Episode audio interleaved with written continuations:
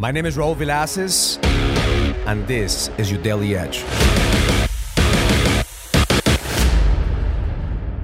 The biggest distinction between a man who has the edge and a man who's lost the edge is his relationship with pain. As men, we're conditioned that if we show any type of weakness, if we feel that we're hurting, or we feel like we're vulnerable, we're weak. And that's the reason that most men are dying in silence. That's the reason most men are just going through life in pain, but they mask it with their armor. They mask it with their business. They mask it with their success. See, I truly believe that a man who has the edge has the ability to face his pain. Because the moment that you take out your armor, the moment that you start seeing the wounds that you have, the moment that you're willing to, to face the shit that's hurting you, to face your pain, that's the moment that you have the opportunity to turn that pain into fucking fuel. I remember the distinction that I had the moment that I, I was going through a lot of shit in my life and, and I visualized a man in the ring. And we've all seen those movies, a man in the ring that he's getting the shit kicked out of him and, and life continues to punch him and punch him and punch him. All of a sudden, that man falls into the ground. And his entire life flashes through his mind. And so what happens is that man has a choice.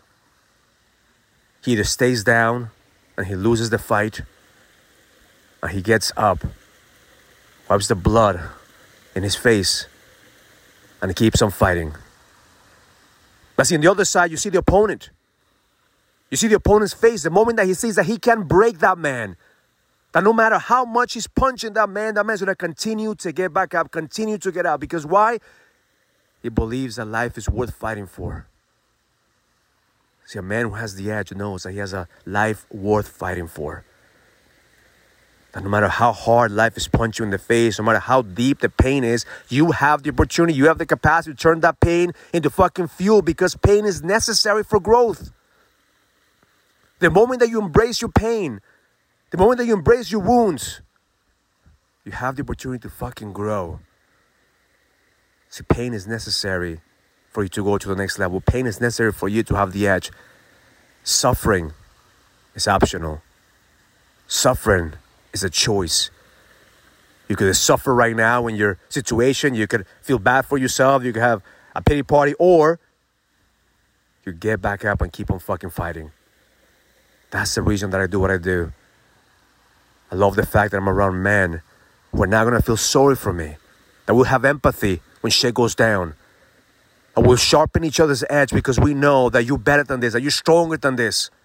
That no matter how hard life is punching you, Life is giving you exactly what you need to fucking grow and level the fuck up. Because the moment that you realize that you're in the right place, the moment you realize that God is giving you all the strength right now to overcome those punches, to overcome that pain, you realize that you're worthy of this battle, that you're worthy of this challenge. So, my intention for you today is to keep on fighting. Doesn't matter how deep the pain is, keep on fucking fighting. Because life is worth fighting for. Get back up. Wipe that fucking blood off your face. And look at life in the face and tell them, is this all you fucking got? Is this all you fucking got? Because now, every single punch is gonna make you stronger. Every single challenge is gonna make you stronger. Every time that you feel there's a part of you that wants to quit, you remember that you were born for this shit. So today, make the choice to embrace your pain, to embrace your fat battle, because the best is yet to come. Have an amazing day. Learn it, live it, experience it. Love life. If you're a businessman, are you ready to lead? Go to findmynextlevel.com so you can sign up for the Next Level Leadership Summit, an experience that's going to help you lead with power. Go to findmynextlevel.com. That's findmynextlevel.com. I'll see you there.